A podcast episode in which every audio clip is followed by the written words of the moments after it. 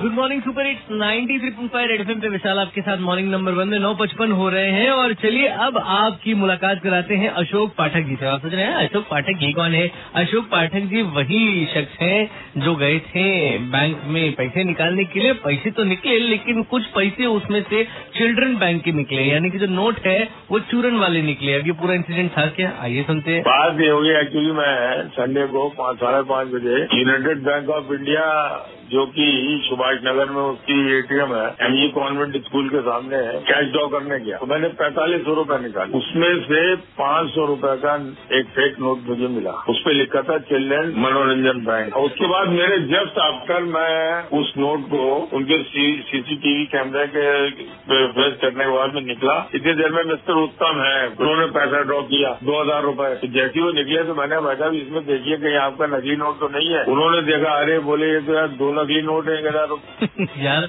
मतलब ये बहुत ही फनी और बहुत ही गुस्सा दिलाने वाला भी मतलब हमारे साथ नहीं हुआ तो इसमें हमारे लिए फनी जिसके साथ हुआ, उसको बहुत गुस्सा आ रही होगी कि एक तो गए पैसे निकालने के उसके बाद चिल्ड्रंस बैंक मनोरंजन बैंक का नोट निकल के आ रहा है। सोचो, क्या हाल होगा? और फिर बैंक में जाओ। नहीं नहीं, हमारे बैंक का ऐसा हो ही नहीं सकता। तो इतना झिलाते हैं, इतना इधर उधर टहलाते हैं ना, कि सीरियसली मन करता है कि छोड़ो, अब पब्लिकली नहीं बोल सकता। 93.5 रेड एफएम पे विशाल आपके साथ मॉर्निंग नंबर बदले और आज जिन जिन लोगों ने कॉल किया, जिनके साथ ऐसी ट्रेजेडी हुई, चलो आज आप सारे विनर्स हो, क्योंकि अब ट्रेजेडी होगी लाइफ में कम से कम उस चीज़ को याद दिला दिया मैंने तो अब उसको खुश करने की भी तो ज़िम्मेदारी हमारी है ना तो खुश कर दिया। आपको ना मिलता है आपको पेप्सा रेड एफएम की तरफ़ से मस्त वाला gift ninety three point five red F बजाते रहो।